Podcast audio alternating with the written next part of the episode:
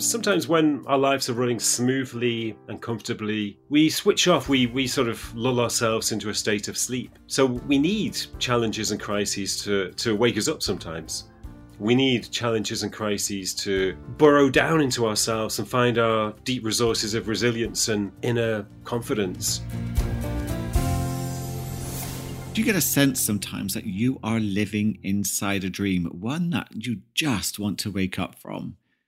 Well, I talk about being awake on this show quite a lot, and I cannot express to you how life changing it can be on so many levels. Now, not proclaiming that I am fully awake, it's something that I am still exploring myself. But what does waking up actually mean? Well, today I have psychologist and author of an amazing 14 books on psychology and spirituality, which are highly endorsed by Eckhart Tolle. His books include The Leap, Waking from Sleep, Extraordinary Awakenings, and his brand new book, Disconnected. And welcome, Steve Taylor. Hi, Paul. Great to be with you. I'm so happy you are here. So, um, do you know we've got a number of books we could actually talk about? You're the author. Is it? our 14 books? 14, yeah. Yeah, that's right. That, that is quite a feat. Um, but there seems to be a theme of waking up. So I'd like to start there about what does waking up actually mean? Is this a spiritual term or does it relate to something else? It, it, it is expressed through spirituality, but but I'm a I'm a psychologist, so I like to mm. interpret spirituality through a psychological perspective. So you, you can actually look at it in separation from spiritual traditions but it, it's basically well i think it all stems from my my feeling which i always had when i was younger and which i still have now that human awareness normal human awareness is quite limited. And it, obviously it varies to some degree but the the state of awareness which most people experience is quite narrow. You know it's quite kind of egocentric and it, it gives us a, a fairly narrow perspective on reality. But there are certain moments when our awareness seems to seems to expand and intensify um, hmm. I, I, call those awakening experiences, and I, I, used to have them myself when I was when I was a teenager. Initially, you know, I'd sort of have these moments when my awareness would seem to intensify. Things would become more real. I'd feel a sense of connection to my surroundings. Things would look more beautiful, and everything seemed to be sort of in harmony. And you know, it seemed to me that my awareness was expanding and intensifying and you know, I became a psychologist partly because I wanted to understand these experiences and, and why they occur. Oh wow, that's so. You were how old were you when you were ex- experiencing this sort of connected with your surroundings? How what, what age were you? Probably about sixteen when it began, and uh, obviously I didn't really understand what was happening. I thought I was crazy at the time. Yeah. You know, I thought it was, it was, kind of more evidence that there was something wrong with me, and Okay. I would never be able to fit into the the into normal society. And did you ask people around you? Um, oh, I've experienced this. Has anyone else experienced this? Did you explore with anyone else? No, no, because I, I, I, sort of understood intuitively that people wouldn't understand that. My parents would not have understood that. They would have probably. I mean, they, they I was quite an unusual teenager. I was incredibly quiet. Um, I was kind of quite withdrawn and introverted. So my parents were already sort of a bit worried about me. So I, I sensed that if I told my parents, they'd send me to see a psychiatrist. Uh, and uh, yeah, I just had a feeling that you know people would not understand the experiences, and so I kept them kept them to myself. And I didn't really understand them until I was in my early twenties when I discovered books on mysticism and spirituality, and I recognized that other people had had had these experiences too. Yeah, do you know, I was um, going back to the spiritual side of things. I was reading through some of your essays on your website. There's so much information there for people. And in one of the articles, you said you were an atheist. Um, is that correct? Or uh, so is that ch- something changed at all? Is there an evolution? no, no. Obviously, it depends on how you how you define the term atheist. Hmm. But I, I don't believe okay. in, a, in a personal God. I am not religious. Yep. I, I'm not. Okay.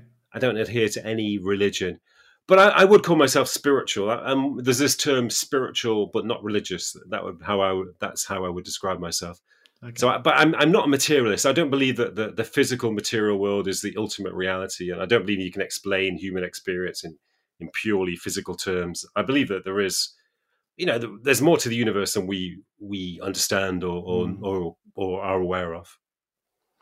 Yeah, I, think that's a, just a great answer. So, because there's there's this weird spiritual shaming. I, I speak to a few guests, and everyone says, "Oh, yeah, it's a bit woo woo."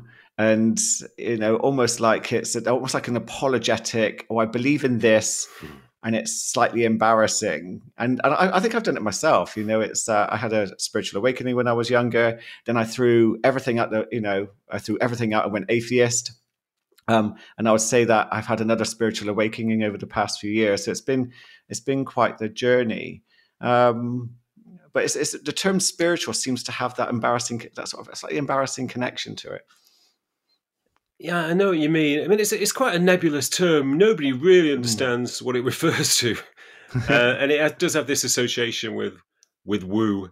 But I mean, mm. but to hmm. me, spiritual what it what it means is um, connections. To be spiritual means to, or to, to have a spiritual experience means to become connected to other human beings, to towards nature, even to your own deeper self. It means to expand your awareness and and to transcend separation.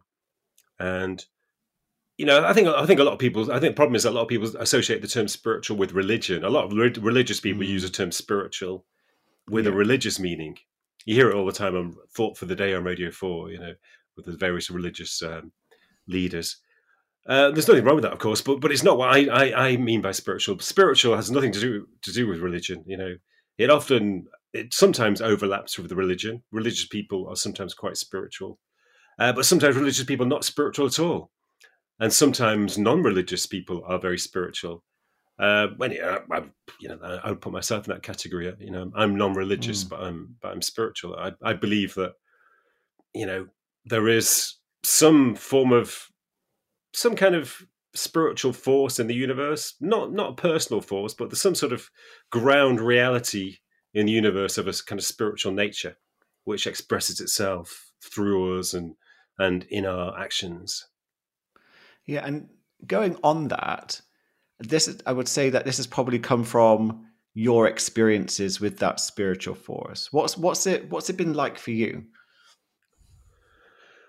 Well, um, to me, I mean, obviously, it depends on your state of consciousness. There are, there are certain states of hmm. consciousness where you you can sort of well, it's you know it, these things are quite difficult to describe but but you can sort of perceive aspects of some sort of spiritual force in the world. I mean the, the traditional the most sort of um, essential aspect of spiritual experiences or mystical experiences is a feeling of oneness a sense that yeah. things are not really separate. Things are in some way interdependent not in a kind of um, you know psychological or abstract sense but in a real tangible sense everything is interconnected everything seems to be the manifestation of something more fundamental. And um, you know, every every mystical experiences features that realization, and that and and that includes our own being that we feel that we are not separate. We are part of this wider reality. Uh, you know, we are one, essentially one with all things. We are one with with the universe, and, you, mm. and that is a tangible reality. In in my sort of highest most awakened moments I have experienced that I've experienced, you know, an awareness that the essence of my own being, the kind of spiritual essence, or you could call it consciousness, it's one with the, the consciousness of, of the world or the universe. Essentially, they stem from the same source. I think that's such a beautiful answer in regards to what you know what spirituality is and, and, and what the awakened experience can feel like. Um, I've experienced very yeah. similar during meditation. Is it is it during hmm, meditation mm-hmm. that you'd experience something like that, or is there some, another practice? Sometimes. Which... Yeah, I mean, there, there, are there are obviously different varieties of awakening experiences or mystical experiences, and some sometimes uh, people who study these experiences make a distinction between what they call extrovertive experiences, which are experiences of oneness with nature, or mm-hmm. experiences mm-hmm. in which all natural things or even man-made things seem to be interlinked and seem to be full of spirit or consciousness. But there are also what people call introvertive experiences, which usually occur in meditation when your eyes are closed and you're kind of um, exploring your own consciousness and your mind becomes very quiet and your whole being seems to settle into a feeling of calmness and serenity and then then then you can feel you can get the same feeling in an inward sense a feeling that you know you that you're aware of a, a source of consciousness a fundamental consciousness which expresses itself in your own being but actually expresses itself everywhere so yeah so there's a feeling of oneness in a more kind of um, formless sense it it does I, I remember the experiences I've had. I've had them in meditation, and I've had them. Mm-hmm. I had bizarrely when I go skiing. when oh, I'm just it's funny just to say that. yeah, flying down a slope. It's strange. I suddenly just feel like you're one with everything. And if there's a moment of yeah. nervousness, I can even hear this voice, and it's very deep. It's almost like a gentle whisper rumbling that says, "Oh, just do this, just do this." It's almost mm. like a sense mm. of intuition. Um, so you said wow. it's uh, funny. I sent that. what, what came up for you? Oh well, yeah, well, it's interesting that you you mentioned that because I'm writing a new book at the moment on um, experiences of timelessness or uh, experiences of expansive yeah. time, and I've got a chapter on sporting experiences of time expansion and timelessness, and uh, I, I, use some some quotes from skiers so I think it's probably right. not an uncommon experience in skiers. You know, that, that, feeling of oneness and that feeling that everything you do, something's guiding you in the right direction and protecting you, even. So, yeah, it's a beautiful sense. I've flow, never been skiing. Yeah. yeah. yeah. I, would recommend it. I really would recommend it. But there's a sense of flow because you it's you ski so much better when you just go into that flow state. So you can yeah, be in that heightened. Yeah. There's adrenaline, and there's a little bit of there's anxiety because you are hurtling down a mountain on two pieces of wood, um, and then suddenly it's just bliss. Just just you know, timelessness is a good description where you just feel like you're everything, and then there's this voice that wow. seems to be guiding you gently. Yeah, so it's, it is a beautiful state. Yeah, it sounds sounds wonderful.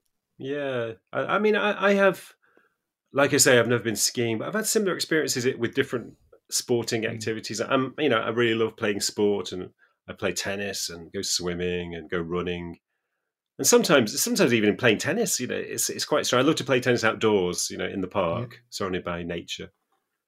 And sometimes there's a similar feeling that you know, whatever you do is sort of some occasionally it just seems to be natural and spontaneous and perfect, and there's a feeling of oneness with your body and with your actions and with the with with your surroundings, with my surroundings. I also love to swim outdoors.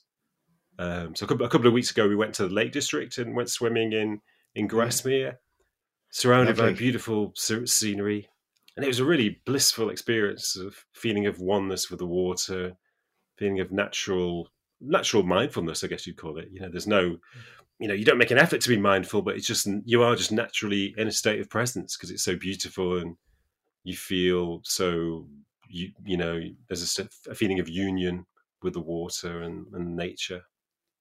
Yeah, it reminds me of um, I interviewed uh, Jake Eagle, who did the book The Power of Awe, and he talks about microdosing mindfulness.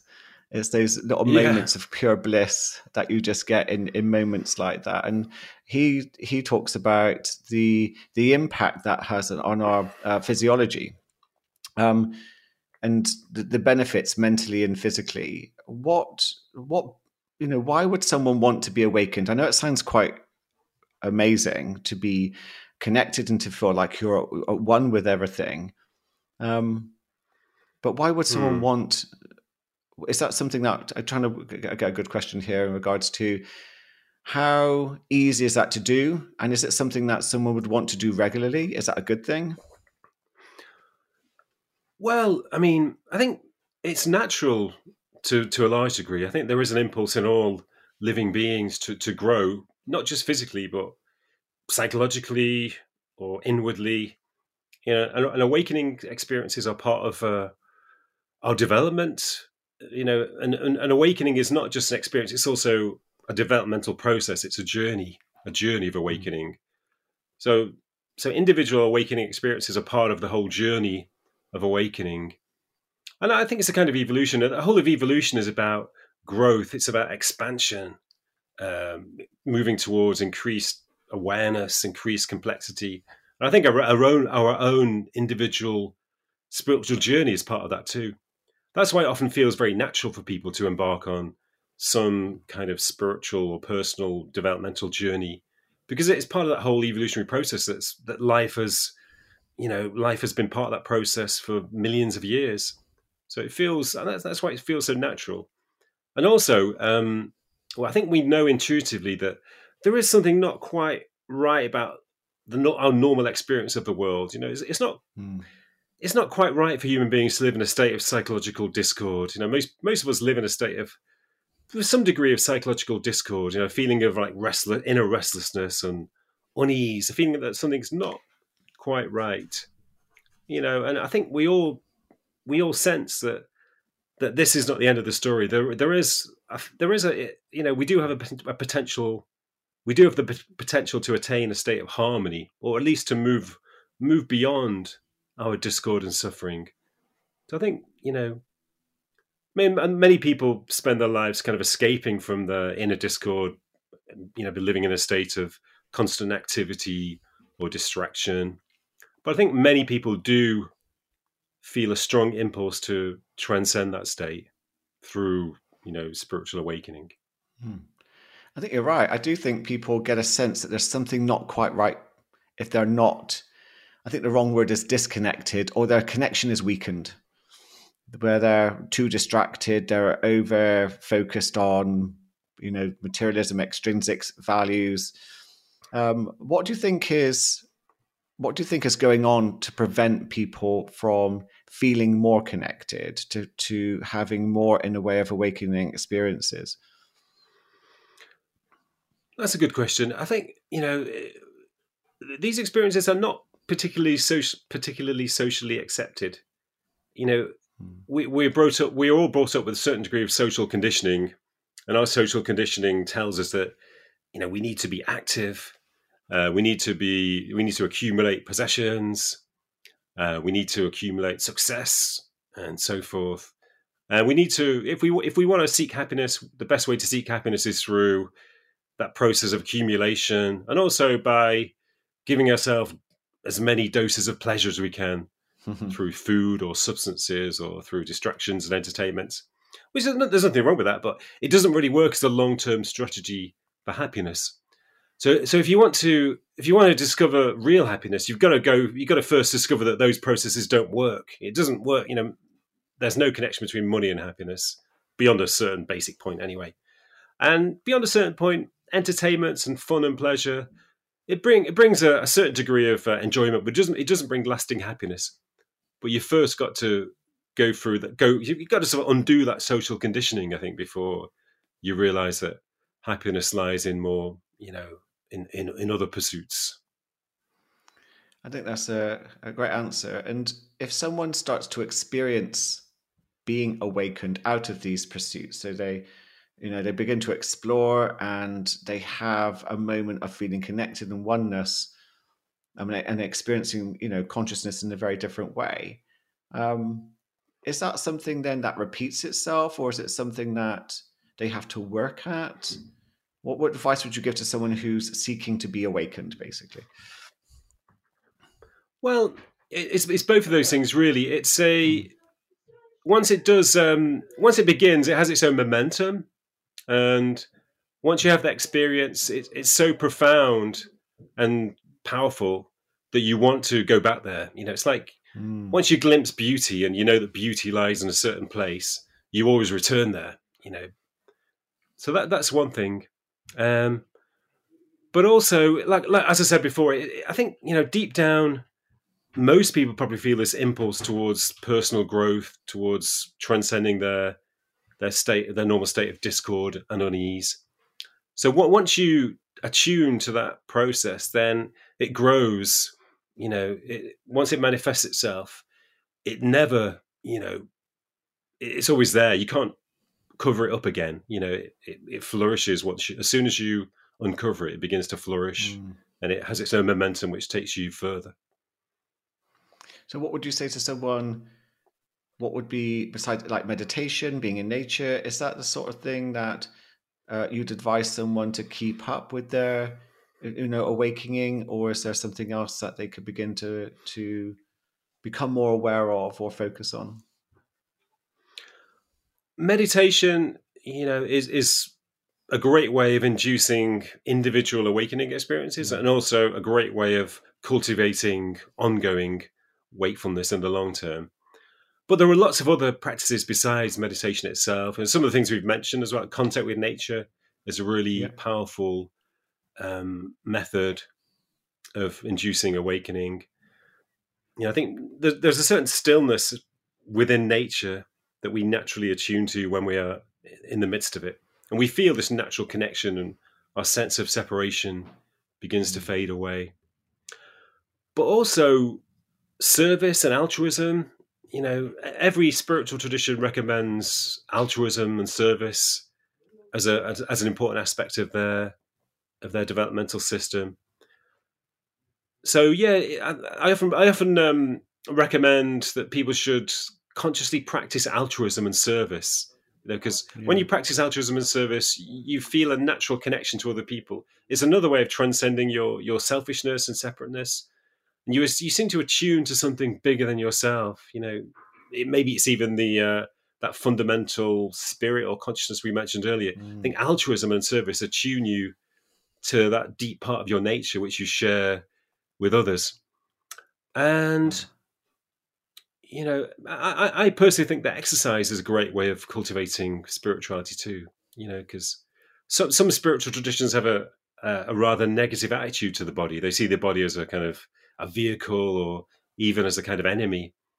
But you know, the, the body is an expression of of spirit. You know, it's it's pervaded with with spirit. So you know, physical exercise helps us to attune to to the body's spiritual nature, and it cultivates mm. inner harmony. I love that. Uh, well, I exercise quite a lot, so I'm all for that. So, as my listeners know, yeah, uh, I talk about it quite a lot, and uh, I do. I you do feel, especially when I go running, I swim.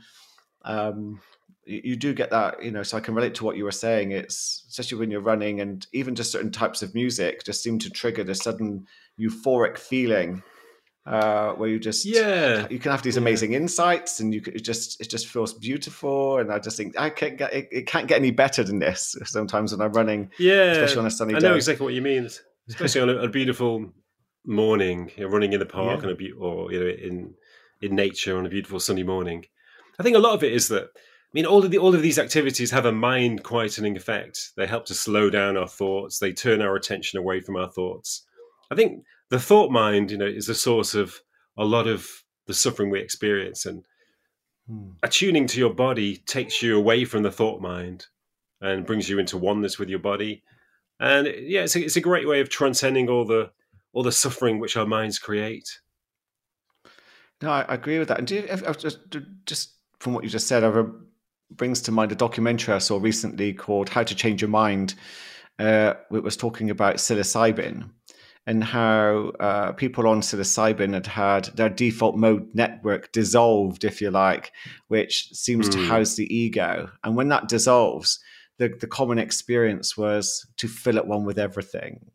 Have you looked? Have you looked yeah. more into that? I'm guessing that's part of um, flow states and uh, awakening, or yeah, I mean that that's essentially that's a kind of neurological way of describing mm. what happens in meditation or in the kind of exercises we've just discussed. But yeah, psychedelics is one way of experiencing that too. I mean, it is it is quite it's quite difficult to ent- identify uh, the neurological correlates of any psychological experiences, really. But that seems to be what what's suggesting that they're suggesting that the ego dissolves away but um, I'm a little bit, you know, I'm aware of a lot of the, the positive research which is going on into psychedelics, and I know, I mean, I've don't tell my kids, but a long time ago, I, I experienced, I experimented with psychedelics too. Okay. Um, and and I had I had, some, I had some positive experiences which were helpful. I know a lot of the people who've been helped by these experiences, but I mean, I don't think psychedelics are a, a kind of a, offer a route towards awakening. You know, mm. you, you can't use them as a a spiritual, a regular spiritual practice in the in the same way that you use meditation. You could try, but I think there are certain risks that come with psychedelics. Just a quick break to say I am so excited to announce a brand new podcast channel to help you transform your life in ways you might not yet be able to imagine. 2023, we are kicking your ass. Now, this is a channel of experimental content I know you are going to love. Now, Mindset Change Another Level has exclusive, deeper subconscious training meditations to help you upgrade your long overdue programs that are holding you back in life. You also get searchable meditations without ads, intros, and outros, so you can find your favorites super easily. You get access to masterminds to help take your mindset change to another level, and you get to engage with me in a whole new way. And as a thank you for supporting the new channel, you get discounts from my group workshops too. All you have to do is click the link in the show notes and come and join. Oh, and feel free to come and join my WhatsApp community too. I can't wait to welcome you. You know, obviously, as you you, talk, you talked about your kids, when you um, obviously as you were you know studying, you know, you're a psychology lecturer, you're a teacher. Um, when you had children, obviously you've got a family now. Is that something that can take you away from being awakened, you know, because I work with a lot of parents in the mm. anxiety side of things and the lack of sleep and, uh, you know, just, you know, normal parenting, yeah. it can be quite stressful. So what's it been like for you and, mm. and awaken, well, being awakened and having mm. children? What's that like? Interesting question because, um, yeah, I mean, in a lot of spiritual traditions, people are encouraged to be celibate because not just for the, you know, to to conserve their sexual energy, but because having a family takes their attention away from spiritual development. Wow. But I, but I think um, for me personally, it was actually it actually contributed to my spiritual development quite significantly. I mean, obviously, it was difficult to find time to meditate. Obviously, there was a lack of sleep, and it was difficult to find time to to write my books and so forth. Mm. But in a in a way, you know, um, being a parent is all about altruism. You could you couldn't be more altruistic than a, a parent who wakes up at four in the morning to tend to their baby and d- devotes their whole life to service towards their children. So it's a path of altruism. And as I said before, you know, altruism is a, a very important mm. spiritual practice.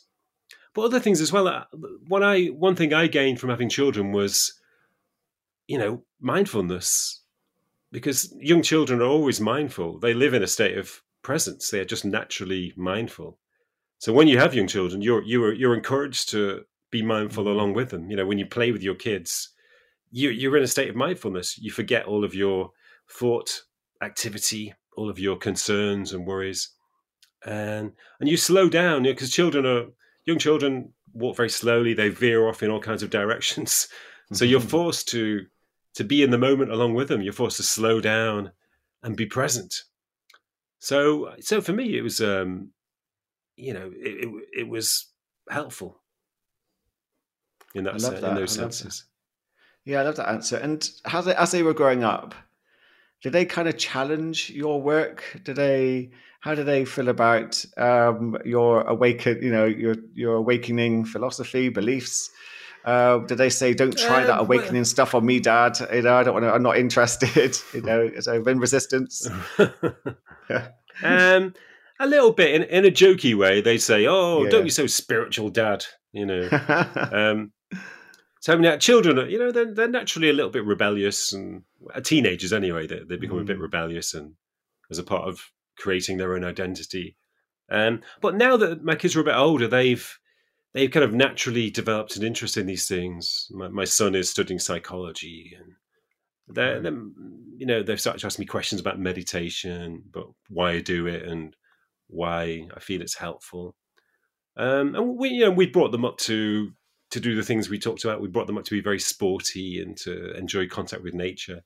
So I think they they you know they gain without realizing they gain sort of spiritual mm. benefits from these things. But anyway, uh, if I told them that, then they may not do them anymore. But okay, don't let them listen to this podcast episode. Then it was it didn't it doesn't exist. Um, so uh, what I wanted then to move on to was you. You know, we're looking at your obviously your children have been quite receptive. uh, by the sounds of things. Um, do you have a new book coming out? Um, about and it's called Disconnected. Is it out now? Your book Disconnected is that out? It is out. Yeah, it came out uh, yeah. a few weeks ago. Lovely. Uh, congratulations. How's it doing? Are you, are you pleased? Seems to be doing okay. Yeah, I've not seen yeah. any reviews yet, but I've had some good uh, responses from people. Brilliant, brilliant. Can you tell me a little bit more about this about this book? Because I was reading, um, I've not had a chance to read it because I contacted you literally just a few days ago, and magically you're here already. So, um, but I've been having a look, and I think it's such a timely book for the day and age we are living in. So, can you tell me a little bit more about what the, the book premise is and and why, uh, especially you know, my listeners should be definitely going out and buying this book. It's um, it's my attempt to explain human behavior. Really, it's, it's my attempt, attempt to explain why human beings, you know, differ so much in their behavior. We, we can be sometimes we can be incredibly cruel and brutal and violent. Other times, other people can be incredibly kind and compassionate. So I wanted to understand the extremes or this this entire spectrum of of human nature. So I had a model which I call which I called the continuum of connection, and the book kind of covers the whole continuum. It begins with people who are extremely disconnected, people who are you know, living at, at the, at the kind of in the polar opposite state to to spirituality, in that they are completely disconnected from nature, from other human beings, even completely disconnected from their own bodies. You know, they have these mm. incredibly strong and and solid egos which separate them from the world and and because they're so separate, they they don't have empathy. So their lack of empathy permits them to be cruel and manipulative and exploitative. So I explain, you know, the, the cruelty and oppression which human beings are capable of in those terms. And I've, I've, got a few chapters where I explain where I explain how these people, who I call them hyper disconnected, the people who have no empathy towards others, I call them hyper disconnected people. And I explain, you know, why they are drawn to power. They are drawn to positions of power in society, particularly in politics. So mm. if you mm. look at if you look at you know politicians, you'll, you'll find many examples, or some examples at least, of these hyper disconnected people with psychopathic or narcissistic traits. Are we talking? But um, the, the, the other. Sorry, sorry, carry we, on. Are, are, yeah, are we talking Trump and Putin as in great examples of this? Um, yeah, just just two people that literally are they're very dominant in the news these days. Um, is, yes. that, is that an example? Yeah, they are quite extreme examples. But even in here in the UK, where I live, you know, there are many mm. examples in the UK government.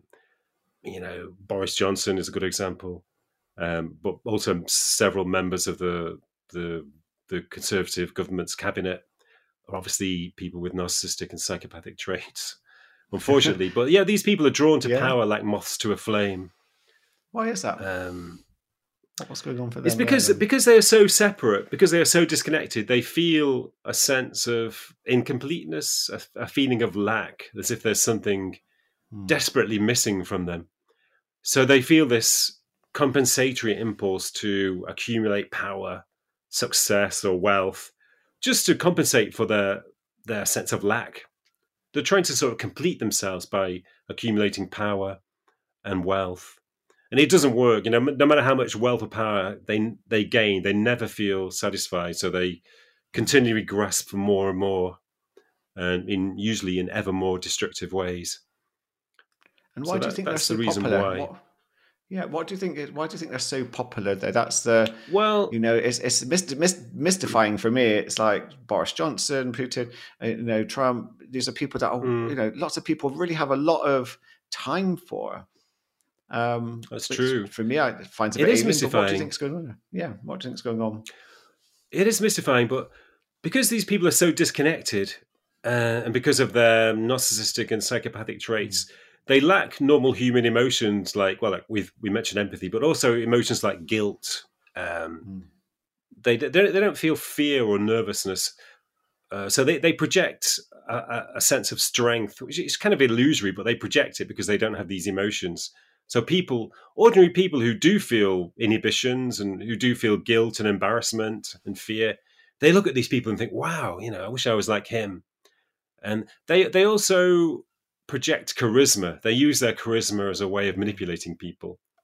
Um, again, it comes from their their lack of fear, their lack of nervousness, and and their desire to manipulate people.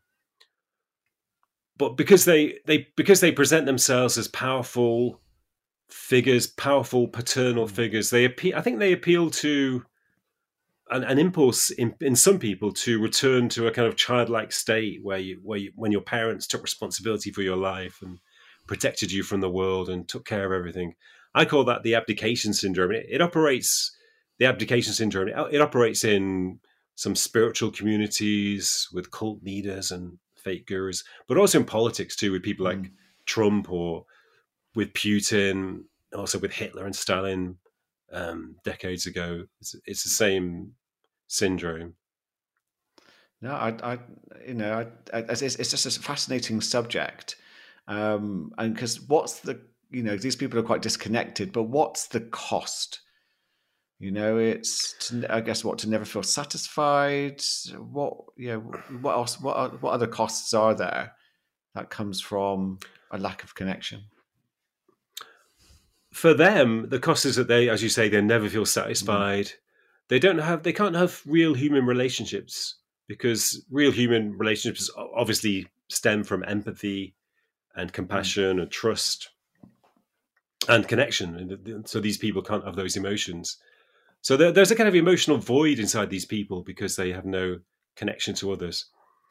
And, and also, they can't experience real happiness because I, I suggest in the book that all, all, all, all the moments of happiness that we human beings experience are related to connection.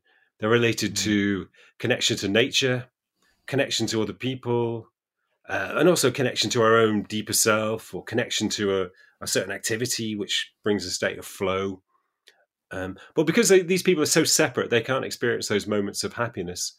So they live in a, a state of continual frustration and emptiness, which manifests itself in ever more destructive behavior. That, that's why there's, there's, a terrible destructiveness at the heart of these people. You know, there's a terrible destructiveness at, at the heart of people like Trump and Putin they just you know fundamentally they just want to create chaos and destruction because they're you know i think fundamentally they're so frustrated.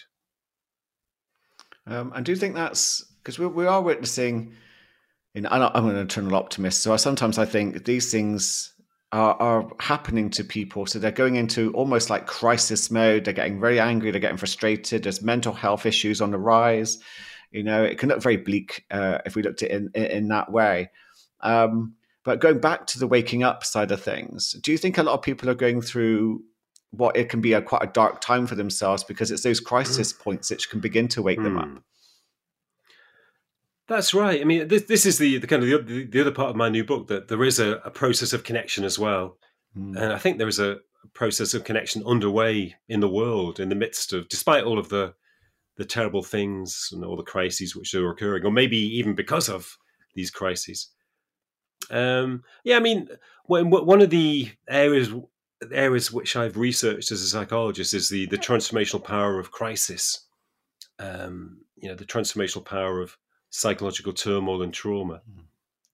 and it, it is when people go through crises in their life in their lives that's when they undergo significant growth. And sometimes, sometimes when our lives are running smoothly and comfortably, we switch off, we we sort of lull ourselves into a state of sleep. So we need challenges and crises to to wake us up sometimes. We need challenges and crises to to burrow down into ourselves and find our deep resources of resilience and and inner confidence. So, you know, I think the crises that we're facing now could be having, you know, collectively having that kind of effect. Yeah, I wonder because you know if we go from the theory that life is happening for us, not to us, um, mm, and that mm. this is uh, this is whatever it appears to be is for our highest good. If we went down that lines, I'm wondering if this is just a way to create a collective wake, you know, awakening because people are that getting that fed up with their current circumstances and lives. So you can see the anger in, mm. you know, the way that people are protesting these days, like Just Stop Oil, for example um, and the way that they're yeah. know, upsetting other people. There's this, these battles. Uh, and I find the sort of psychology around that quite fascinating. But I think it all leads towards maybe people develop, you know, connecting with themselves to find out what they can do to solve what it is that they're going through, and that works collectively yeah. too. Maybe. I think that's right. I think there is a, a collective, ever increasing dissatisfaction with, you know, our cultural paradigm or with the, you know, the the cultural conditioning of our society. I mean, I hmm. think fundamentally it's it's a dissatisfaction with the materialist paradigm of our society, which you know, which tells us that natural things are just there to be exploited, and and that the purpose of life is just to to survive and enjoy ourselves or become successful. Fundamentally, it's, it's the view that human beings are just purely physical objects. You know, it doesn't really matter because mm. we are born by accident, and after a, few, after a number of years, we're going to die and be nothing forevermore. So it doesn't really matter what happens while we're here. We just we can just enjoy ourselves and try to take as much from the world as we can. But I think people are realizing now that that paradigm is totally destructive, it's nihilistic, and it doesn't lead to any happiness. Um, so I think in, in a variety of ways, people are exploring different ways of different worldviews mm. and different activities that that question the values that we live by. Yeah, and I think with the explosion of social media, even though it has its dark side, is that people are being more exposed to more than ever the idea of waking up and what it could do mm. for hmm. them. Something I, I, forgot to mention earlier with you, and I said I would mention it, is I, the, the more I feel connected, the more I go into flow state. So when I'm writing, when I'm meditating, when I'm exercising, the the bizarre thing that seems to happen with that are the synchronicities which seem to flow into my life where like for example um, I found my attic is being taken down. Um, I found your books because I put them up there for safe storage, and I thought he'd be great to come onto the show. Within a few days, you're actually here, and we were having this great conversation. And mm-hmm. um, you know, it's there's this like synchronicity of I've been exploring more than ever the idea of waking up, and actually, I've got one of the world's best people to talk about it to here now. Um, is this something that you've experienced? Do you do you know? You know, is there like I've talked to a few authors about this before, but is this something that you've experienced with synchronicity? The more you're in flow, the more you're in awakened. Yeah, I used to um, I used to know a psychologist. It was a guy called David Fontana, who was a you know quite a well-known author. Maybe 50, I think he died about 15 years ago. But he used to say that if you meditate for an hour a day every morning, synchronicities will happen. You know, your life will be full of synchronicities.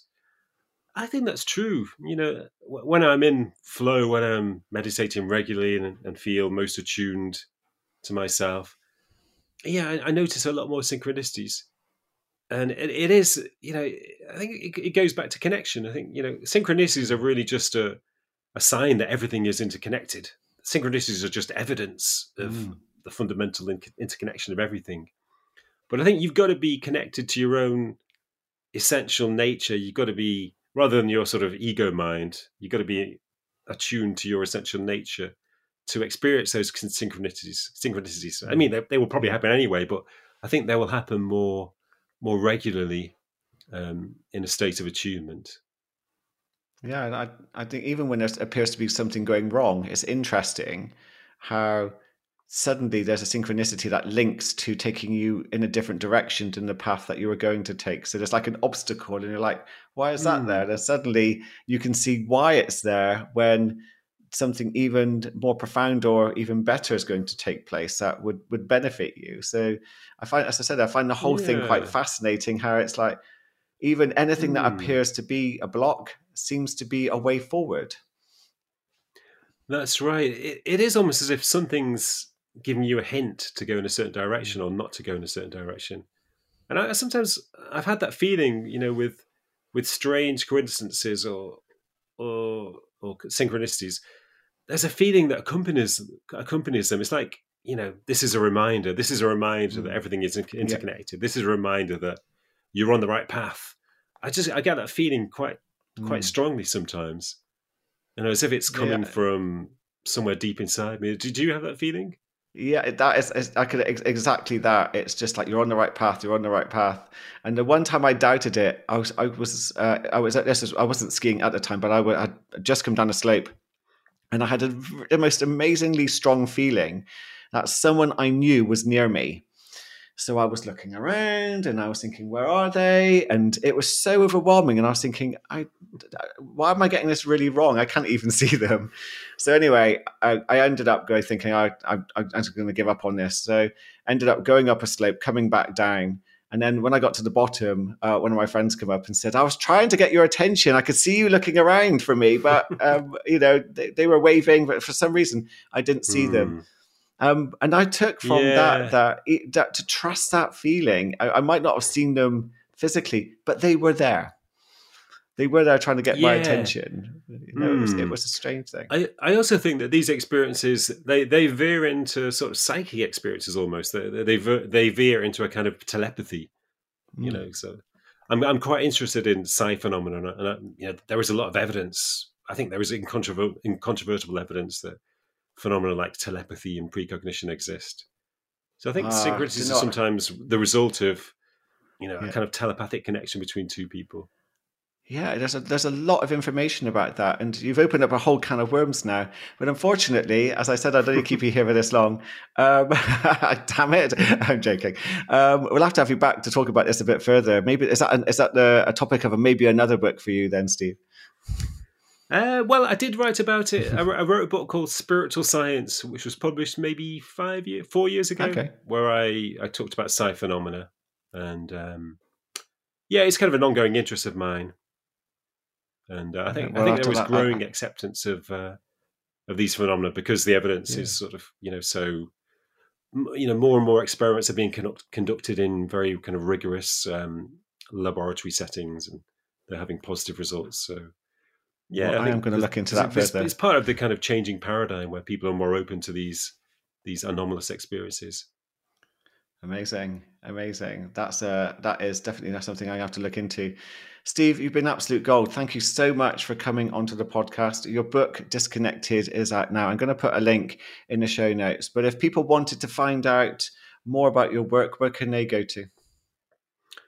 The best place is my website, which is stevenmtaylor.com com. That's Steven with a V, M for Mark, StevenMTaylor.com. Um, so I've got links to my social media pages, and there are lots of poems and articles. And uh, I also have a podcast which you can get access to through my website. So that's the best place, Brilliant. I think. Brilliant. Um, I should have got you to read some of your poetry yeah, on here. I was listening to you online. Yeah, it's so good. It really is. It, it's almost like a meditation, just listening to you. Um, you know, read your poetry because it doesn't rhyme, but it's it, I can, you, talk about that, but it's there's something that it seems to touch deep inside when you're just listening to those words that that is quite profound. Oh, thanks. Yeah, I mean, I, I, get a lot of ideas for poems when I when I go running. Actually, running or swimming. You know, my mind my mind empties and phrases or lines pop into my head. Mm. So they, they seem to come from a mysterious place. Well, um, I will put the links to all your work in the show notes. Um, I hope you have a brilliant rest of day. And uh, to yeah, anyone listening, uh, thank you for listening, and I'll connect with you again soon. Thanks, Steve. Great. Thanks, Paul. Hope you enjoyed this episode with Steve Taylor about waking up. If you want more content like this, then please do subscribe to the show, and any reviews and shares are deeply appreciated. Remember, do your best to wake up, stay awake and aware, and have the most incredible day.